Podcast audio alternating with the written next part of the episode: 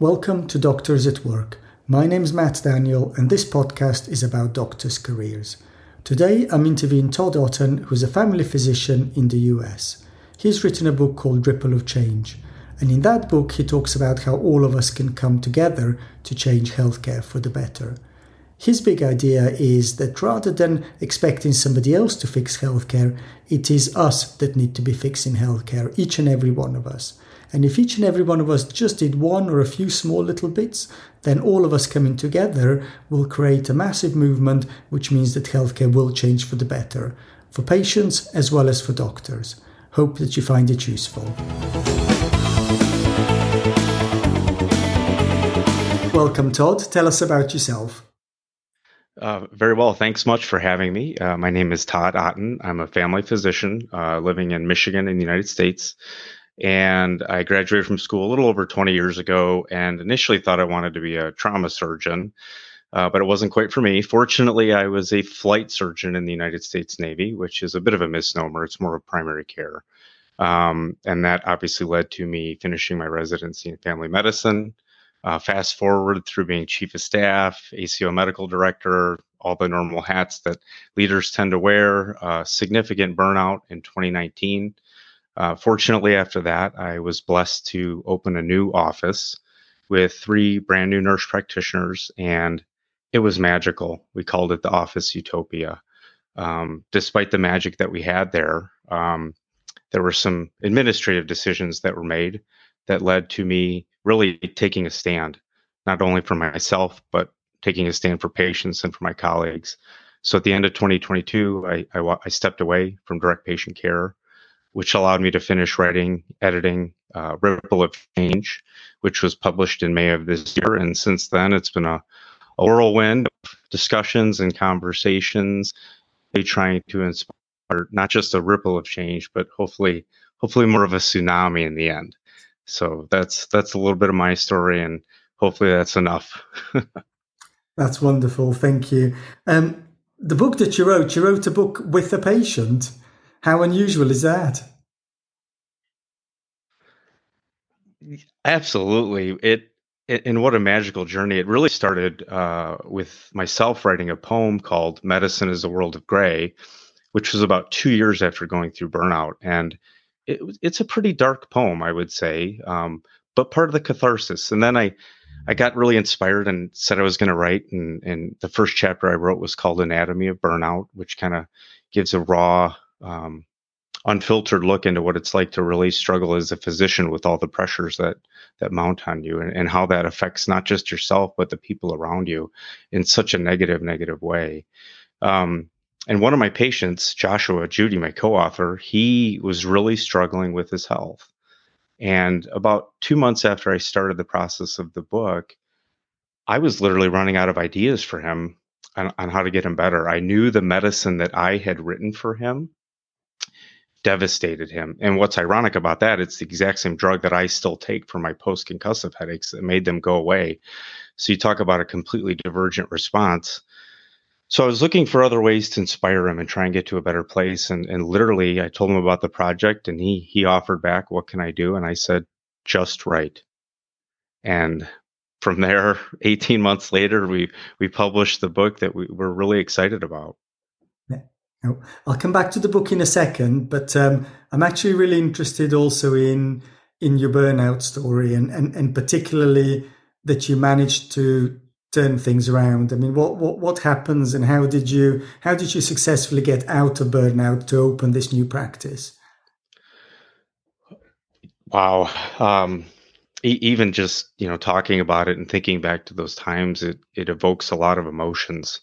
That raw, you know, pain that that you feel and it it's almost difficult to put into words how that all started but i was frankly i was doing too much like many of us do. I was at the time i was chief of staff. I was an aco medical director.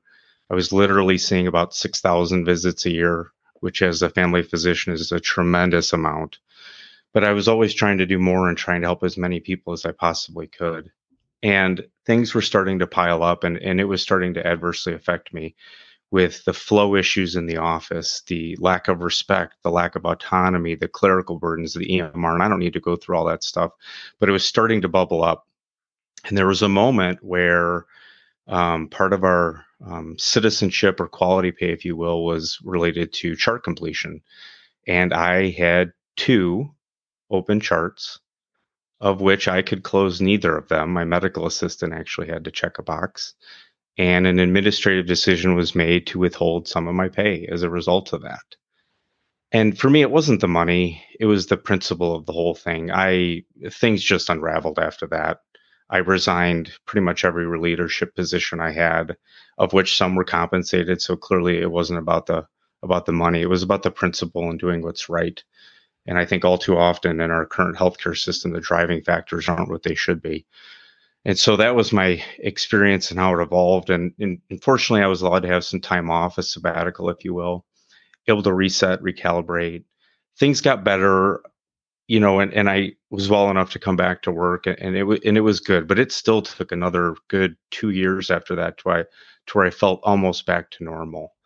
Um, and a lot of that was how our office went, and, and the magic that we had there with with the kindness and the camaraderie and the laughter what have you. And, and, and those things are often overlooked, I feel, in healthcare. So, um, so yeah, it, uh, the highs and the lows of, of being a physician, I suppose.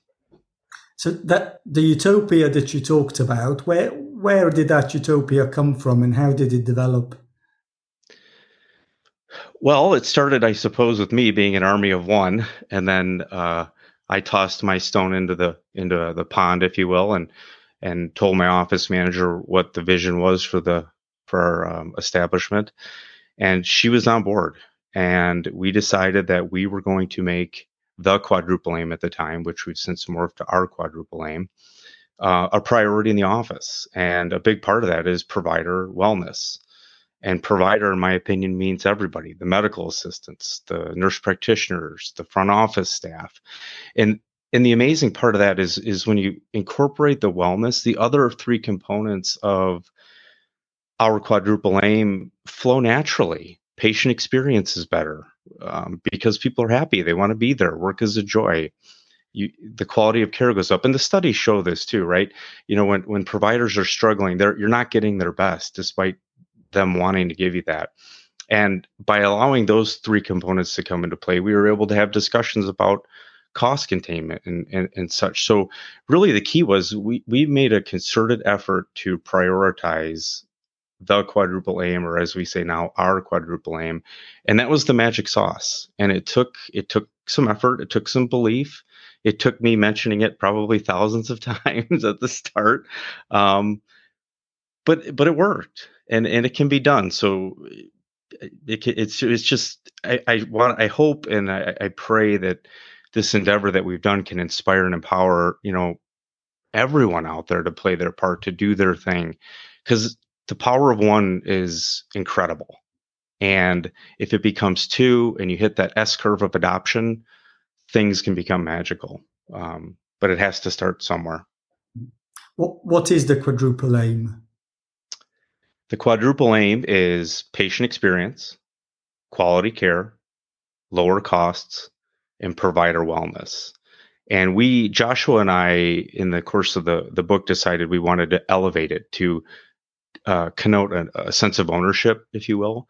That's why we put the our in front of it because we don't want it to just be my aim and Joshua's aim. We want everybody to take this and run with it. And really, if you think about it, it's it's akin to the quintuple aim, which brings in the social determinants of health, um, and equality and all those things. So we really tried to simplify it. So in 11 words, we we came up with what we consider to be a roadmap for people to take and and run with. And you know, maybe it's just they're improving their office, or but maybe they're a chief medical officer, or maybe they're in, um, you know, a, a political arena where they can make a difference. And the more of us that take something like this and, and decide what effort we can give or what component you know we can help improve lots of opportunity so hope uh, so again i it was a bit of a long-winded answer i suppose but uh, patient experience number one number two quality care number three lower costs and number four provider wellness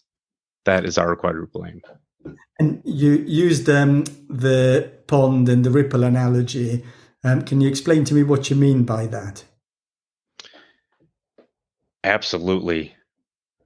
When you think of a lake or, or a pond and it's it's peaceful, and you just take that one tiny pebble and toss it in there, it's a magical thing to see those ripples spread out.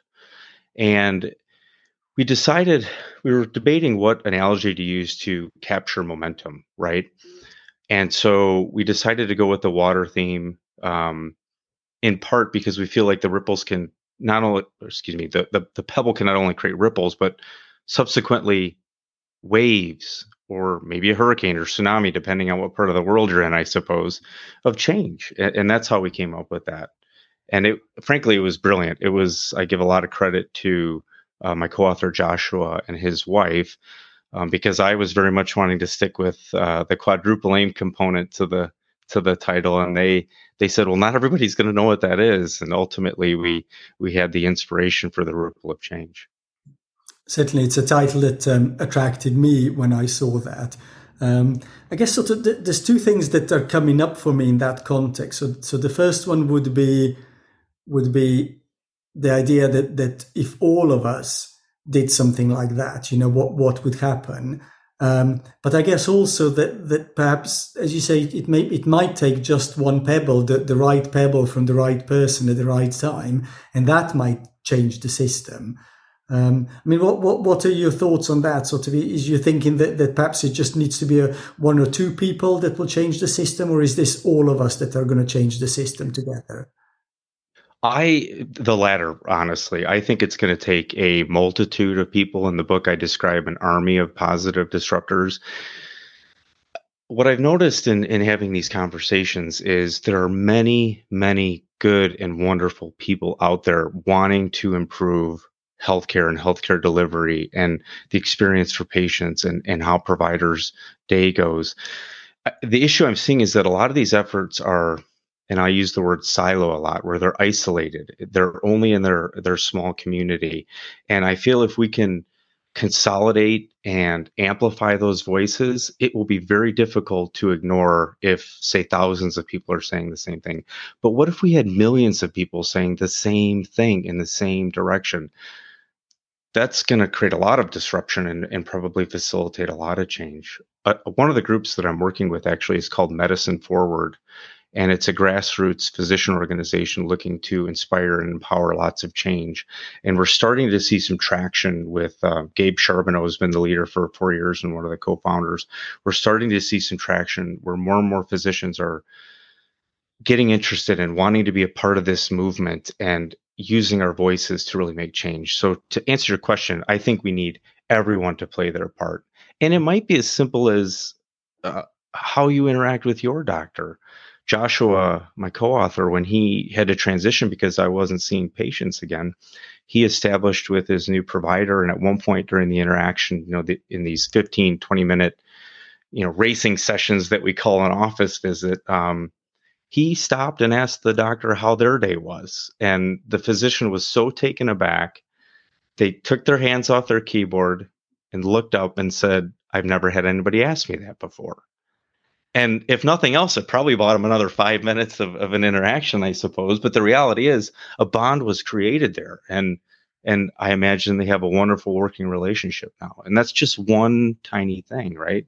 Um, so I envision millions of us, hopefully, taking up our, um, you know, sword or whatever you want to use, and, and, and making a difference. I guess that healthcare is full of altruistic, good-natured people. So why why aren't we all doing that already? I think a lot of that has to do with part of the training, particularly for physicians. We're taught to be self-reliant. We're taught to be autonomous, uh, individual, competent thinkers.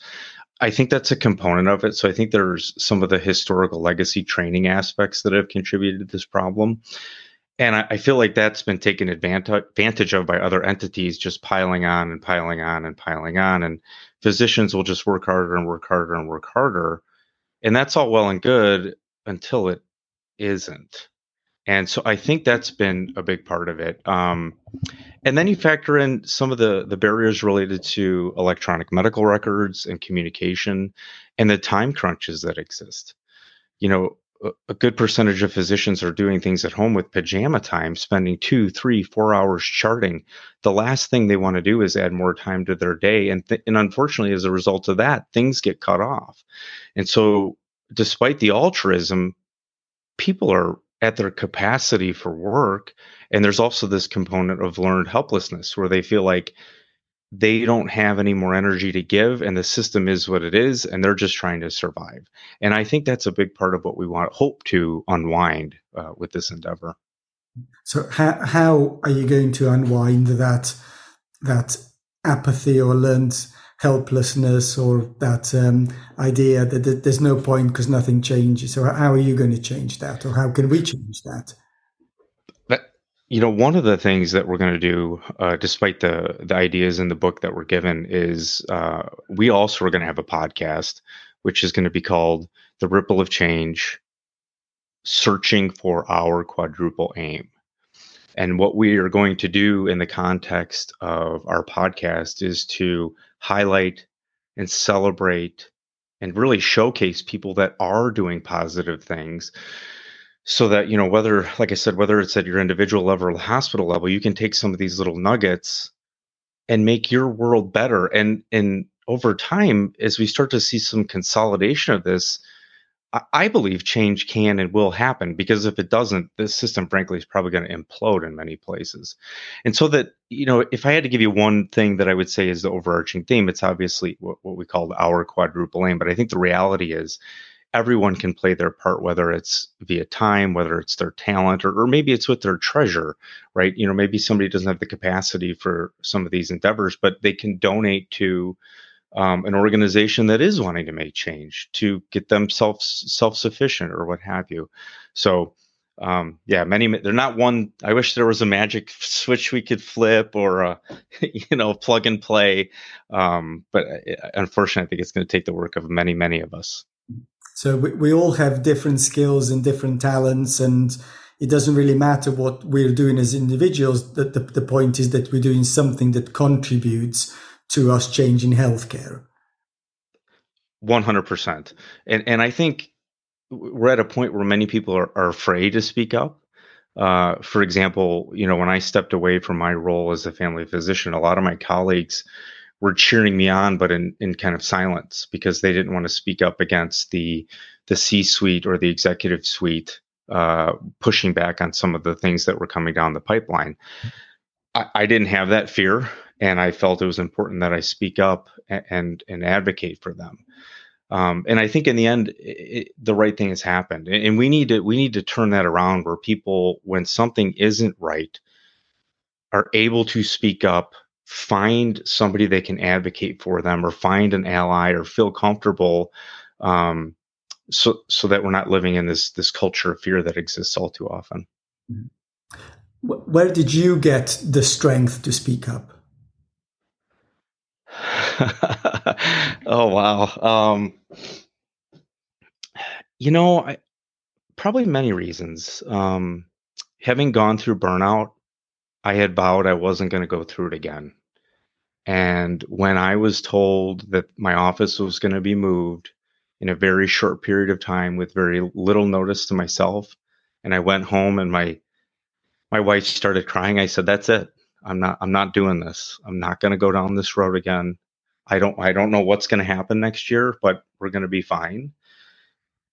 That was a very powerful moment and for me to go into the office and resign my career you know after 20 years to take a stand that's that's not an insignificant thing. I went to school for just like you for over a decade to do what i do. And um, so that was a big piece of it. But the other part of it was just you know i so I've, I've known three of my colleagues that have committed suicide in my career.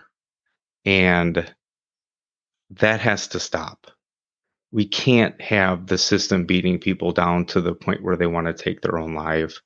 Uh, uh, and enough is enough. And and you think about all the the misdiagnoses and delays in care and deaths as a result of the dysfunctional system that we exist in. So I suppose there were several tiers to my lack of fear associated with this. Um, and it there was a piece of straw that broke the camel's back, and I'm like, you know what? Now's the time. And so I'm not going to shut up till I feel like things are getting better. the thing that I find astonishing is that, that there's a shortage of us. Yeah. So so you know, in any normal market economy, we should be the ones that should be calling all the shots and be in charge. And yet somehow we've all ended up on the receiving end of something that is bad for us and is also bad for patients, as you've outlined, because the two things do go together. Um, and I never really quite understand how we find ourselves in that position. Well, I think I've heard this phrase frequently where people, uh, I hear profits over people. And when there's this myopic view on the, the dollar sign or, or whatever the denomination is, it, it just allows for really poor decisions to be made. And what I find fascinating about that is if we went the other way and really focused on where things should be, which is on patient experience and appropriate costs and and reasonable, you know, margins and all these other things, you would have patients for life. You know, if a if a patient came into the hospital and they had a wonderful experience and were gave a reasonable bill um, and had a good outcome, they would stay with you forever but that's not what happens when you when when the priorities on the on the profits and it, it's it's just too bad. It needs to be turned around. So i guess the priority is it's a short-term priority rather than a long-term priority because in that model in the long term that would be more profitable for the business. It's just that presumably whoever's in charge today is only interested in what profit is going to be available you know, at the end of the financial year, or in UK where you know it's perhaps not about profit, but people will be interested in this month's performance, this month's waiting times, this month's target meeting, rather than what what's going to happen in 10, 20 years time. Absolutely, and I actually one of the chapters in the book is called ROI for a Health System, where um, that's a chapter I wrote, and I offer 10 really low cost or no cost challenges that can be they're easy to implement. For example, one is kindness and kudos. Being kind and offering, you know, congratulations or kudos to somebody doesn't cost anything. And the return on that can be tremendous in terms of your the productivity or getting a multiplying effect with your staff as opposed to a diminishing return. Um, and some of those endeavors are, are um, low cost depending on how you perceive it. For example a wellness officer for a health system. I make the case in the book that a cost of a if you could retain one physician over the course of a five year period that wellness officer's uh, cost will have paid for itself because it costs you know about half a million to a million dollars depending on the context to recruit uh, a physician into a, system. That's a lot of money. Um, so yeah, some of these endeavors and what's the ROI for smiling and thanking people, I, you know, it's priceless. Um, I'm interested in your tips um, for um, doctors. Um, I guess sort of maybe I'll start with you know let let's pick sort of a medical director, somebody in a very senior leadership role. What what would be your top tip to that kind of person from you? I think my top tip would be to at least take a look in the mirror and make sure that you're doing okay and make sure that your mindset's where it should be and you're not struggling with burnout. Because I think if you are, it's going to be very difficult to take some of these other initiatives and truly get the traction you want. So I, I would I would take a look, you know, at yourself first and, and perhaps some coaching is required or cutting back on some responsibilities, that kind of thing. That's what I would suggest for a medical director that introspective look. What about for a clinician that's that's a bit downtrodden, that's a bit burnt out, that's um, a bit learned helplessness type? What what would be your tips for somebody like that? You know, why how how how can they turn that around and be one of the ripples of change? I think I would in that in that particular instance I would encourage them to learn to say no learn to say no. Despite what is being told or being perceived, you are not replaceable. You are important. You are unique. You have a ton of training and they can't just grab another one of you and put it in your spot. And so if things are getting frustrating, you got to have the the courage to say, I'm not going to do that. That's not in my best interest. It's not in the patient's best interests. And perhaps cut back on some things. Maybe it's shorten your day, maybe allow for some administrative time. But the power of no is is an undervalued tool. Yeah, I, I really like that. And for, for me, you know, we, we're part of the problem because we keep saying yes. Um, and the, the more that we say yes, the more the more the system exists that tries to extract more and more um, from us, and, and that's not in our interest nor in patients' interest. Yeah, as you as you've as you've pointed out, the, you know, tired, burnt out doctors they they're not good doctors. So yeah, so I like that. Um, what about maybe somebody who's very early um, in their career? You know, somebody somebody who's just starting out and they're looking at these hierarchies around them, thinking, you know, what what power do I have to make a difference? What what would be your tips for that kind of a doctor? Oh, that's a that's a. I think the first thing I would say is is pick a field of medicine, assuming we're talking about a medical student or or what have you, that you truly enjoy don't chase financial reward. Do something because you love it. Um, that would be my number one tip. And then I, I think the other big thing is balance. Learn balance early on. Learn to care for yourself. Learn to say no.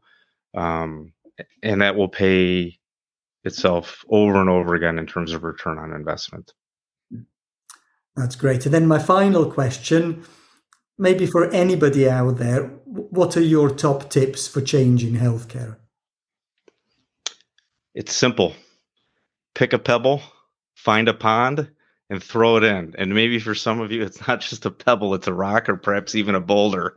Um, I've probably thrown a few boulders uh, in my time, but if we all do something, things can and hopefully will get better.